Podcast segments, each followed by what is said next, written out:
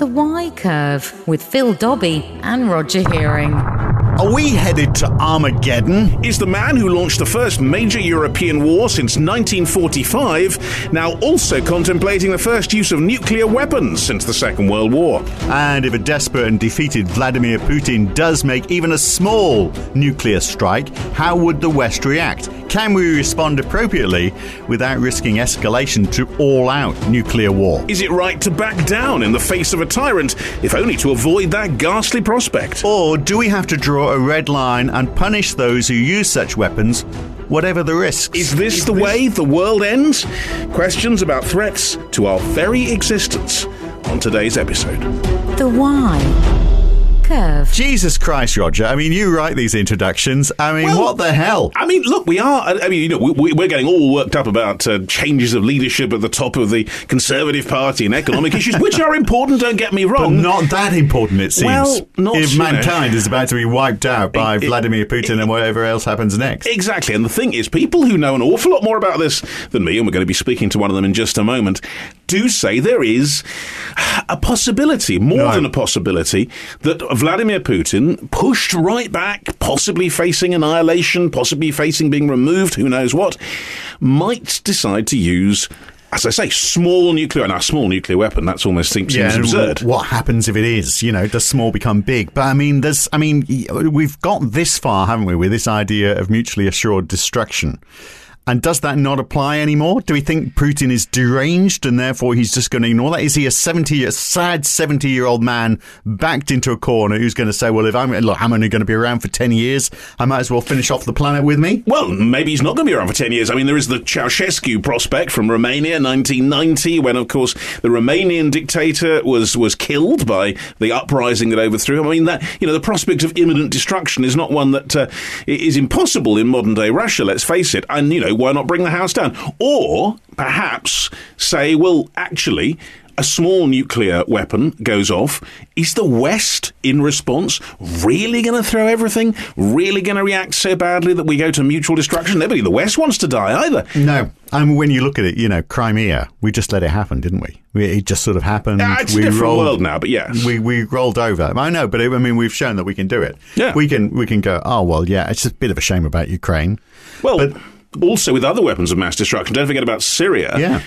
Obama said, President Obama said, it's a red line. If if the Assad regime uses chemical weapons, then we will uh, we will not accept that. We will respond. Didn't. They left it. Mm. Yeah. And you know there is always this possibility. So how much of it is rhetoric? That's the question. And then, he, and even if, if we ignore that side of things, just how capable is Putin? I mean, a lot of these weapons have been sitting around for a long time. Uh, is it is it going to be like a you know old box of standard fireworks? You know, where you light the touch paper, step back, and nothing happens. Well, there have been a few issues, of course, of Russian munitions, as we know. But uh, yes, I mean, eh, these things have just been sitting there. There is an element of bluff in nuclear warfare politics. There always has been. Yeah. But it's an awful lot to gamble with, isn't it? I mean, is, this yeah. is the problem. Anyway, we got someone who is going to take us through what's going to happen, what potentially could happen, how Hmm. the West could respond.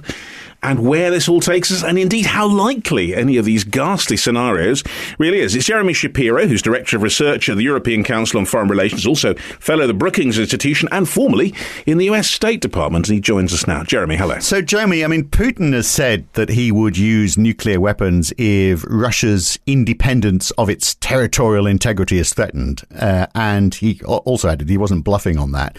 And we know now, don't we, that several regions of Ukraine are seen by him as part of that territory. Well, part of, officially annexed by the Russians. yeah. So oh, it's fi- official as far as he's concerned, but not by anybody else. So it's all, as far as he's concerned, it's all gloves off now. So he's got the gloves off, and you know he's making it sound like he's ready to push the button. But how much of that is actually rhetoric? I mean, how seriously can we take him on this? Uh, I think that most of it is rhetoric, but that doesn't really imply that we shouldn't take the threat of nuclear war seriously. I think that part of the problem we're having with this is that the threat of nuclear war doesn't come from where uh, the Russians say it's coming from. Um, the the issue is that the Russians will escalate to use nuclear weapons if they feel as if they are losing the war, because losing the war would be an existential threat, not so much to the territorial integrity of Russia, whatever the hell that means, but rather to the regime itself and even to the lives and livelihoods of uh, both Vladimir Putin and the people closest to him. Um, and so, in that case, I think that they would uh, gamble that uh, pushing toward the nuclear taboo and even over the nuclear line would be useful. Um, but that is not what they're talking about right now. What they're what they're doing right now is really just trying to frighten us. And so I think that the problem we're having is that um, we don't want to respond to Russian propaganda, but at the same time, we should be taking the threat of nuclear war very seriously. Well, you said useful in, in their terms. If they were thinking as a, a, tactical move, I suppose is what we might describe it as. But how is it useful to use nuclear weapons for them in this context?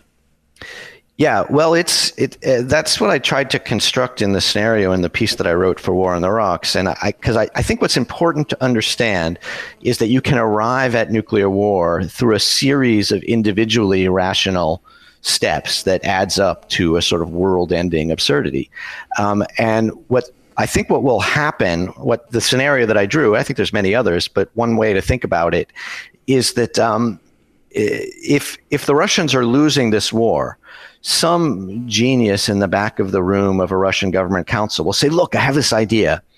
If we cross the nuclear taboo, if we demonstrate a tactical nuclear weapon. The West, which really doesn't care about Ukraine and is basically decadent and, and really wants to just uh, go home, will um, will get scared. We'll understand that we're just crazy enough to do it, just crazy enough to attack them.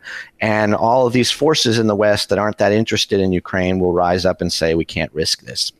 Um, and so uh, they will convince themselves that that is possible because they have no other good choices. Mm. Uh, and that's kind of the way that the human mind and the government councils particularly work. I experienced that a lot in the US government, where you'd be confronted with the sort of two options, which were either World War III or appeasement.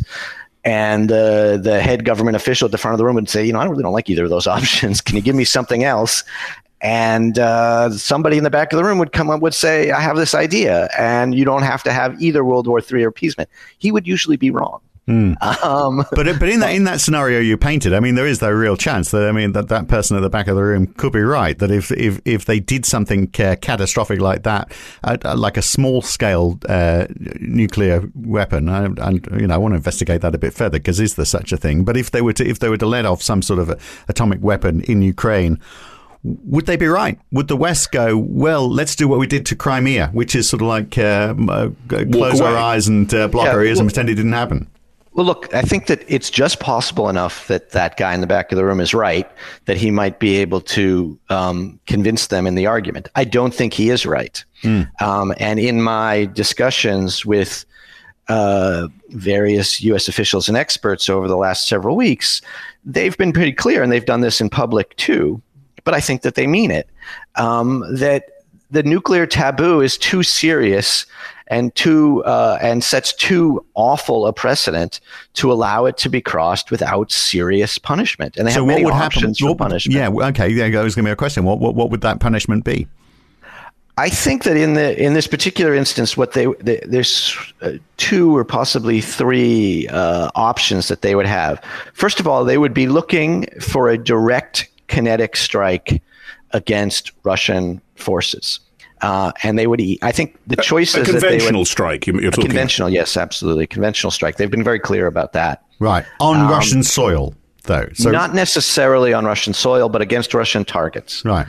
Um, so, uh, but we're sort doing that now, aren't we? I mean, if it's, if it's well, we're within... not. No, we're, allowing the no, Ukrainians to do it. The Ukrainians are doing right. it. Yeah, yeah. The U.S. and NATO is not doing it. Right. Uh, and that would be a very significant difference in but the eyes Russia's, of right, But from Russia's, and, from Russia's point of view, though, I mean, we are, aren't we? I mean, it's just like we're arming the Ukrainians. We're, we're providing. I mean, they certainly think that we're involved in a proxy war, but they are quite. Um, uh, they have noticed the difference between the efficacy of Ukrainian forces mm. and the efficacy of NATO forces. Right. And so, if NATO and or the U.S. particularly got directly involved, they would rightly see that as a very serious escalation. So, yeah. so what we're talking about here then is it would be some kind of conventional uh, missile attack. Let's let's posit that perhaps on a Russian formation, say uh, uh, in the south of, of Ukraine, perhaps uh, in the Kherson area, for the sake of argument, Possibly, on a Russian yeah. formation of some kind, and then it would stop. They would just say, "Well, that's our reply." End of. Yes, they would be sending. They would, what they would be trying to do is send a signal to the Russians that um, they are trying to punish the uh, Russian nuclear escalation uh, in a serious way, but not trying to escalate the war itself. Uh, and not trying to uh, move toward overthrowing uh, the Russian regime. So they would be looking for a finely calibrated response that could send both those messages at the same time. And this would be in response to, say, again, for the sake of argument, if we're building the scenario, perhaps a, a small, inverted commas, nuclear yeah. attack on a, a Ukrainian armed uh, area, perhaps, or even, even potentially, I suppose, an uninhabited area like Snake Island in the Black Sea, something like that. Yeah, or or a you or a civilian area. Um, yeah, I think all of those are possible. Uh, I personally think that the uninhabited area is a little bit less likely because specifically what they're trying to do is demonstrate the seriousness of their intent. Uh, I think they would probably prefer Ukrainian military formation, but those might be hard to find in concentration. Uh, so a civilian target is definitely a possibility. He also wants to uh, to demonstrate, obviously, that uh, the West is out to get Russia. So the moment NATO gets involved, uh, and starts uh, at- attacking Russian targets within Ukraine, that gives him the ability to go back to the Russian people and say, look, Russia is is is under attack. These are areas which we have declared are uh, are part of Russia. You know, people have voted on it. They're you know they're they're part of our territory. And look, NATO is attacking Russia now. I mean, that would be exactly what he wants, isn't it? I don't know that it's exactly what he wants because uh, it's a pretty dangerous escalation. But, but I he think, can use it to his advantage. Uh, but he can use it, sure, he can use it to the advantage. And I think um, it's not that hard in Russia to make the case for a patriotic war. I think they're already making that case uh, now. They're already saying that uh, the U.S. and NATO are involved. They're already right to a certain degree. Uh, but yes, this would certainly uh, make that argument much easier to make, uh, and certainly release him from uh, release the Russian regime, Putin, and and the rest of the regime from any sort of domestic constraints that they're feeling right now. Which, in the scenario we're talking about, would potentially lead to further escalation. Because if we say, you know, small nuclear strike somewhere in Ukraine, followed by a US stroke NATO conventional strike on a Russian formation, the next step maybe as Russia says, well, well, we'll carry on, we'll do something similar because we are now formally at war with NATO? I think that they would have to, uh, because I think that th- from their perspective, uh, this idea, this calibration that uh, this attack isn't isn't presaging more direct NATO attacks on them and on Russian soil would be quite hard to believe. I mean, once once uh, the U.S. and NATO have crossed the line of attacking Russia directly, uh, uh, Russian forces directly, or even because one of the options is uh, is the Russian military base in Russia that delivered the nuclear weapon.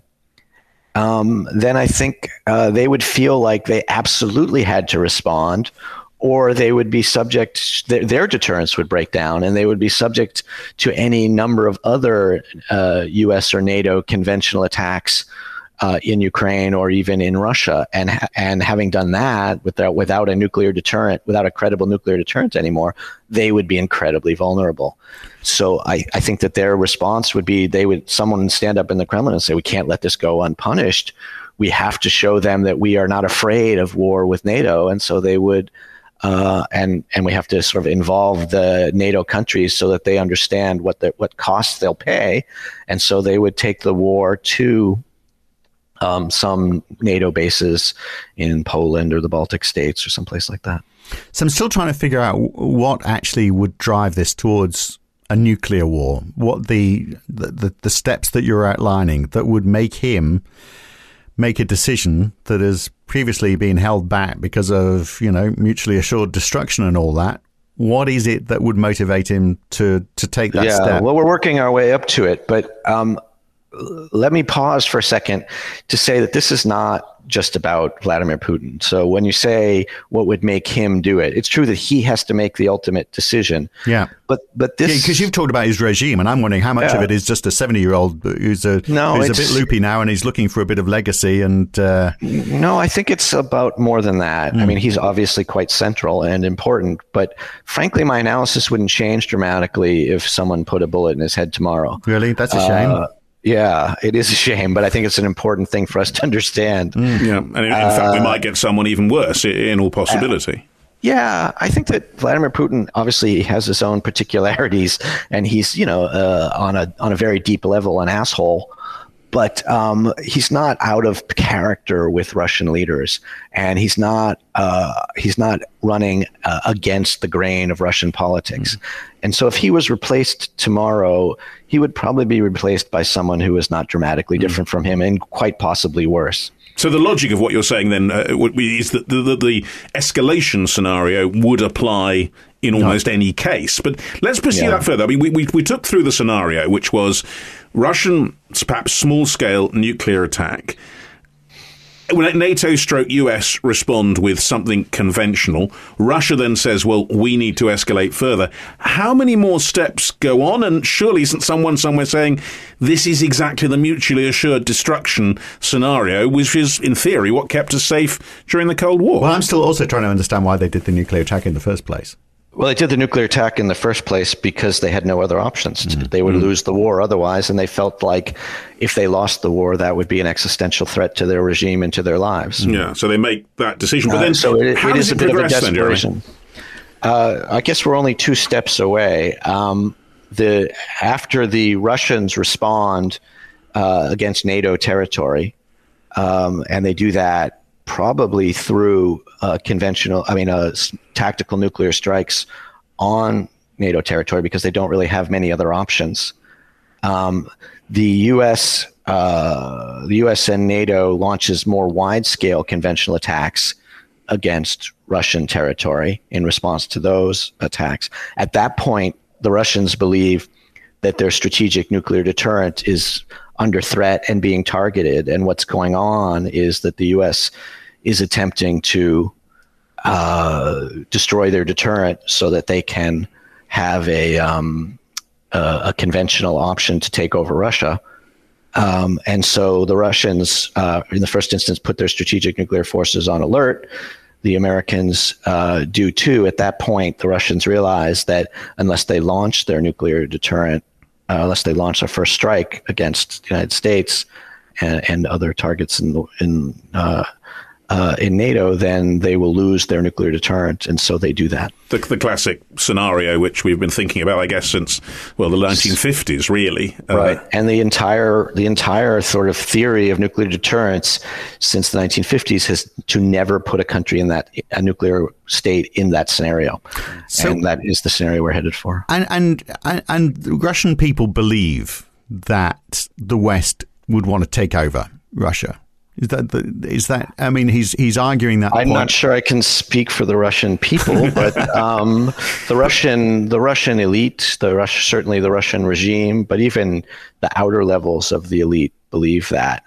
On what basis? I mean, that's. I mean, I've met some. Like, I've met crazy Americans, by the way, who think the Brits want to take back America. You know, we're, we're still harboring uh, in this country. You know that we lost the we, we can't run our own War. state. I, I don't I know. we- we certainly don't want. Interesting. Could we could we specify which parts you take back? Because you're there welcome, could you're definitely be a trade there. yeah, that's right. We can pick and choose. That would be nice, wouldn't it? Uh, but um, but uh, but, but that is crazy talk. So I mean, uh, isn't that the same? You know, it's crazy for Russians to think that we would want to Um, well, take I over. don't. parts- I don't think that it's true. Um, Hmm. But I guess I don't think that it's crazy either. Um, because, uh, and first of all, I would say that the, this is conventional wisdom amongst Russian foreign policy circles. Um, so it's not. You don't have to be crazy in Russia. Uh, to believe it, although I guess to be Russian, maybe you have to be crazy. Um, Hmm, debatable, yeah. but debatable. we have to be born yeah. That doesn't make you crazy. I mean, that Yeah. comes later. I've but- met some very sensible Russians, I would say, in their defense. But yeah, carry No, on. that's abs- that's absolutely true. I just mean that I think to be part of the Russian regime, you it, you have to have bought into these uh, beliefs, Um, and I think that uh, I think by and large everyone has, and you know the basis of them is certainly not insanity. This is uh, the U.S. has been moving forward its security alliance um, uh, toward the Russia toward, uh, uh, for the last 30 years, creeping up to the Russian border. It's basically on the outskirts of St. Petersburg right now. Um, they have been. Uh, they have had a policy of democratization in Russia, which worked through Russian civil society organizations, which has largely been stopped in, in recent years, but by the Russians, which was explicitly aimed at democratization. If you are not a democracy, then democratization is regime change by another name. Uh, so this is not uh, insanity. It's certainly not what the U.S. intends. It is not U.S. policy.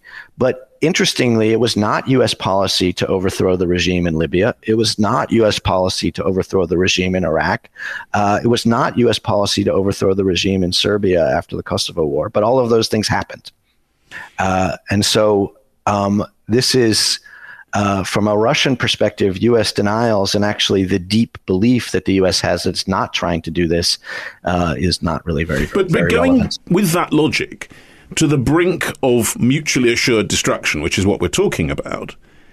Doesn't make sense. If you have investments in Russia, if you're a, uh, a rich person in Russia, if you're a member of the elite in Russia, you know the logic of, of escalating to nuclear war and that it will mean everything is gone. Well, even if you, you know, even if you're just actually quite attached to living. well, there is that. Yeah. I'm I'm attached to that, so I feel that. Um, but my point is that um, if if you're if you're if you're where we are today or where we are six months ago, you would say absolutely we will never go down that path.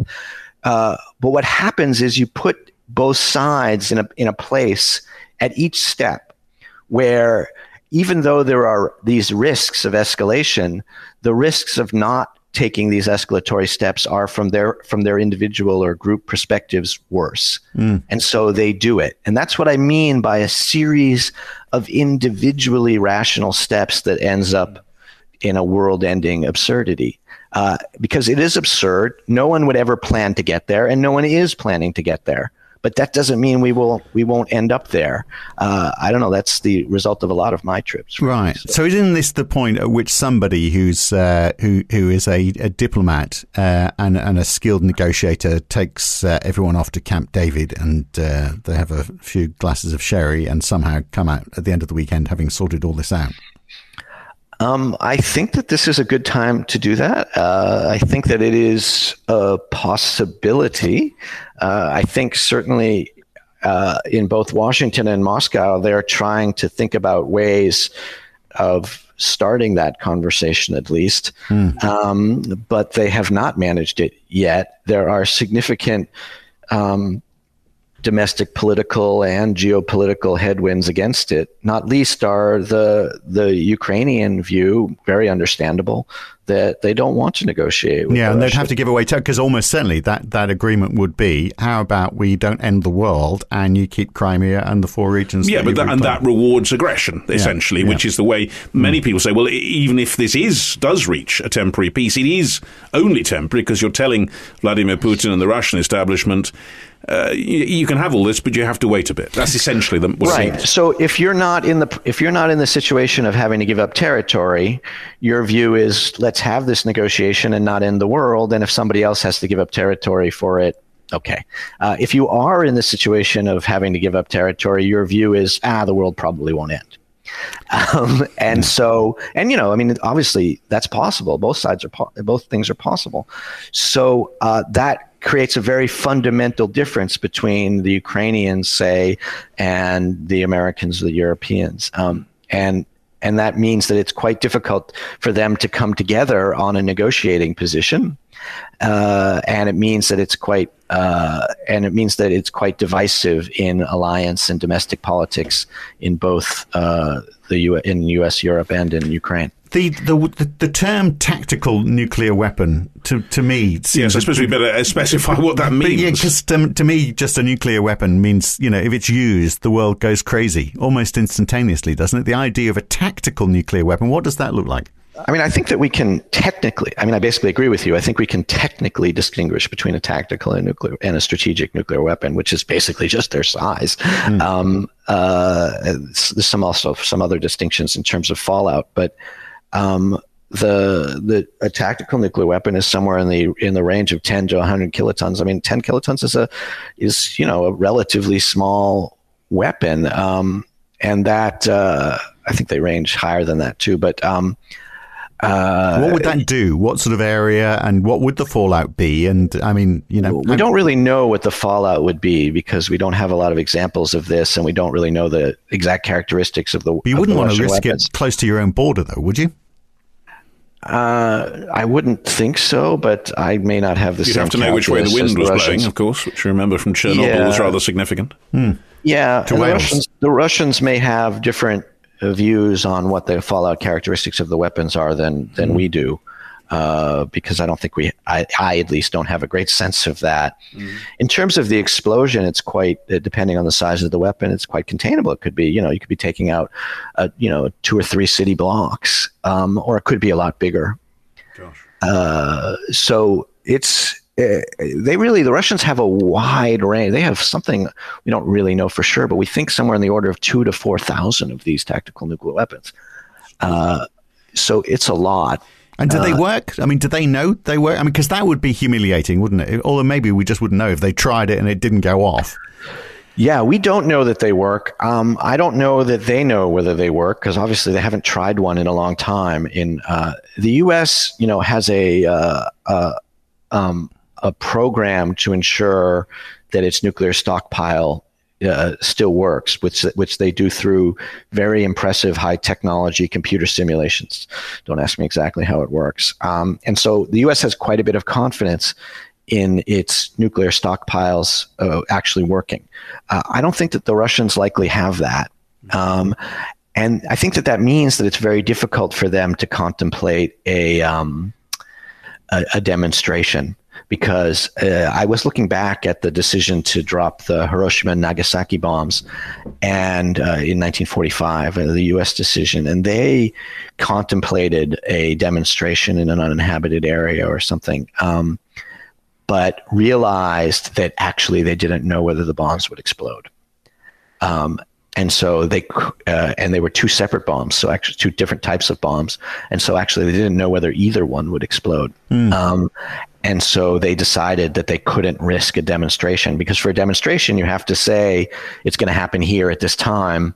And then if it doesn't, it look, you look pretty it wouldn't bad. work. So they so they take out a couple of apartment blocks in, in in in somewhere that they feel like they can they can get away with. I mean, if they did it in, in the capital, then that obviously wouldn't go down too well with the rest of the world. But irrespective of where they do it, they're going to lose their allies, aren't they? Uh, isn't Russia going to isolate itself by doing this? Aren't they going to be aware of that before well, they do it? China would take a dim view, one would assume. Yeah. I think uh, China would take a, a dim view uh, of this, uh, but I'm not sure that they would lose them in any dramatic way. Mm, um, really? The uh, you, you, there, there's an interesting um, uh, podcast on this from the Financial Times with Sasha Gabuev the other day, and you know, essentially, he said that um, from the from the Chinese perspective, they would not be happy about this, but uh, they would recognize that they need Russia to survive this war.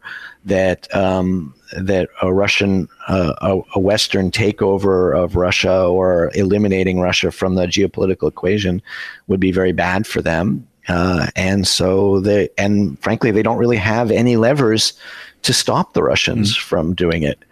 Um, so uh, there's not, they're not likely to even try to interfere. So the the picture you're painting is that this could escalate quite quickly, then, At, t- to the point where we are on the brink and I'm not quite sure how we well, well, how well, we pull ourselves back from that. Well, Jeremy, I mean, you, you've obviously you've, you've been speaking, I, I imagine, to people inside the U.S. Uh, administration, the U.S. government at least on that side, are they wargaming these kind of scenarios as we have been? Do they do they have genuine fear or even expectation or worry that this is where we are going? Or are we are we living in, in, in, in ignorance on this? Are we sort of like talking it down because we're, we're uh, fearful no, of the repercussions? I, am not informing the U.S. government about this at all. They they are uh, very aware of this risk and they are uh, uh, they are trying to think about options and wargaming uh, it, as you say. And they're at least as sophisticated as I am, actually significantly more sophisticated. Um, I think it's a very impressive and talented and team that the uh, that's doing this in the U.S. government. Um, so uh, I guess to me the problem is that um, this isn't a this isn't just an issue of awareness. This isn't just an issue of intellectually accepting it. There are very difficult political constraints that they are operating under, domestic political, geopolitical constraints. Uh, and there's a big argument within the U.S. government, as there is outside the U.S. government, about the the degree of risks and how much risk to accept, and mm. and whether we are right about the escalation ladder.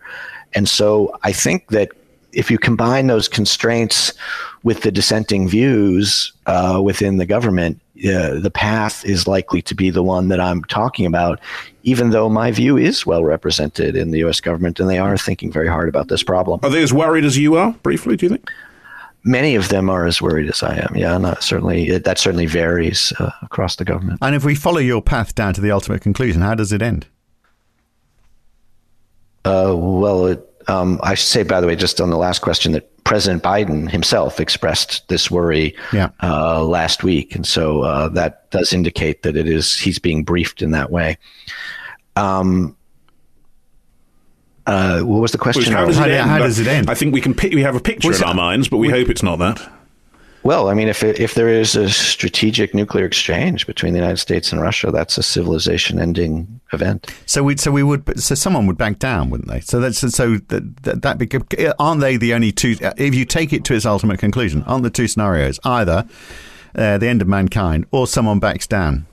Uh, yes, but I, I mean, if at the very end that's the case, um, I think that between now and then we have lots of opportunities uh, and I, am not thinking that this scenario is imminent. This is not going to happen tomorrow or next week. Mm. Um, we have lots of opportunities for negotiations and for thinking about ways in which we can reach a compromise, which will probably be uh, almost definitionally be one side backing down more than the other, but will be able to be spun by both sides as uh, as a win. As, mm. as a win, yeah. So that that those options are not gone. What what what about? they are hard. What about moving just sideways in a way and saying, what if the Russians used chemical or biological weapons, say a weapon of mass destruction, but not nuclear? Uh, as being, in their terms, perhaps almost a compromise on what they might do, however ghastly that might be.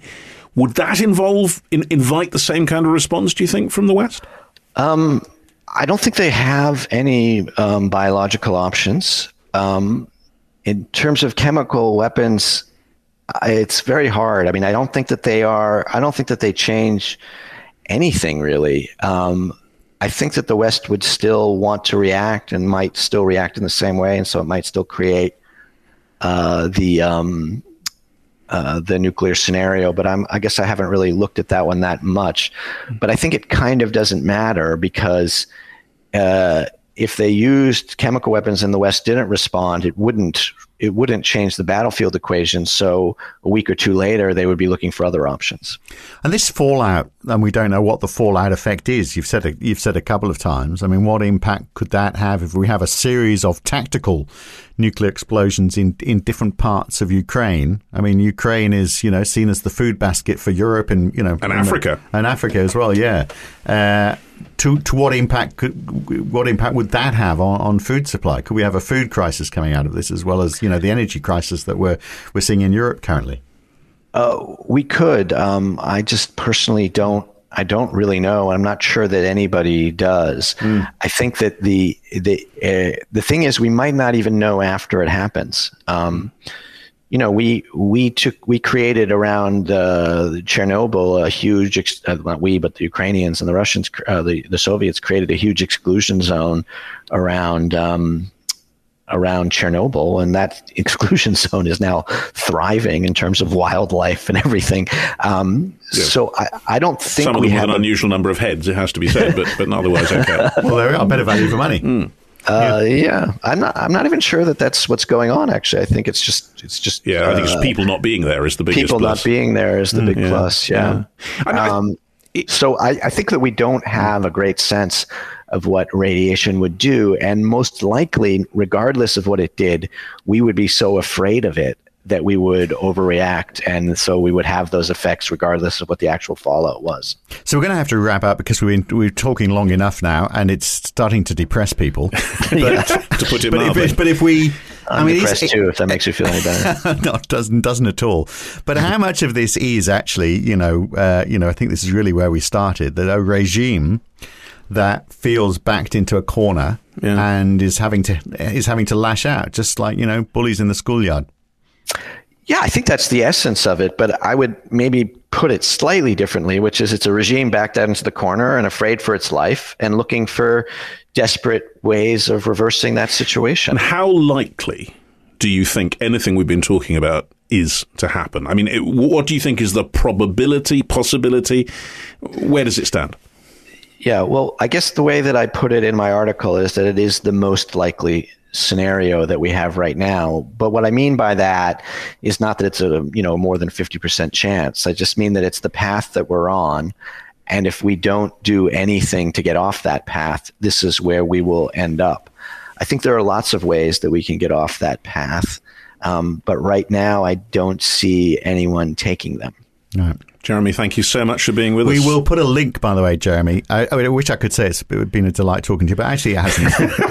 Uh, but we'll put. We'll, I, we'll, I, get that a lot, even when this isn't this podcast. So that's fine. By the way, you can read Jeremy's article in half the time it took to uh, a quarter of the time it took to listen to this podcast. But it's been interesting to flesh it out, and we will put a link to Brilliant that article because yeah. uh, it is worth a read yeah, uh, so, in, in with the podcast. Jeremy, thank you so much for being with us. Thank you. Gosh, yeah, uh, it was. I mean, he was an entertaining guy actually, but yeah, it was just a shame the subject matter was. I mean, what a shame we couldn't talk to him about something a little bit lighter because he was, you know, well, interesting guy to talk to. But he knows where off he speaks, and I think the thing is, what the, what, what the awful thing to draw from that, I suppose, is the fact that we're even talking about it in these mm. terms, it almost normalising it. I was surprised by this idea that uh, I mean, even though you know a couple of city blocks, it sounds devastating, but actually it's less devastating than I thought a small nuclear weapon would be. I thought, well, yes, a conventional bomb of a certain size could take out yeah. three, two or three city blocks, but it, it's the point that you go over a certain threshold, and everyone goes, "Well, hang on a second, where do we go now?" Because it goes from yeah. there, and it's part of the Russian idea. But it does uh, become who who backs down first, doesn't it? That's the question. It does, and I I do not see an easy way out of this myself because I can't see the Americans conceding or allowing, well, I can't see the Ukrainians uh, conceding, and I can't see the Americans insisting that they do yeah. in terms of land. Yeah. Whereas I think the Europe and the UK might be saying, well, it brings down our energy bills. Well, UK perhaps less so, historically anyway, but certainly the Germans who are getting cold this winter might be feeling it. But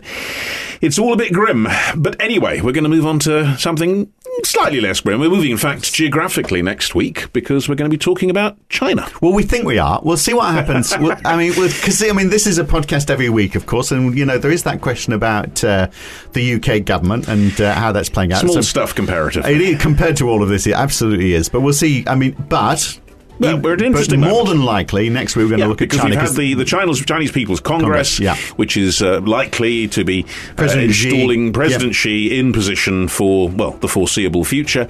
But huge questions asked about how much the West can deal with China. It does obviously have enormous economic links. Yeah, uh, and, but that and, relationship has certainly changed over recent years, hasn't it? Absolutely. So, and uh, is it going to continue down that way? And and what are President Xi's aspirations really? What does he want for China? And how far can we disengage, even if we fear that we are being surveilled and all the rest of it through Chinese technology. Uh, is it possible to unpick this particular net, even assuming we wanted to? Yeah, yeah. All that next week on the Why Curve. Thanks for being with us this week. We'll catch you again next week. Thanks assuming for listening. Assuming we're not dead but.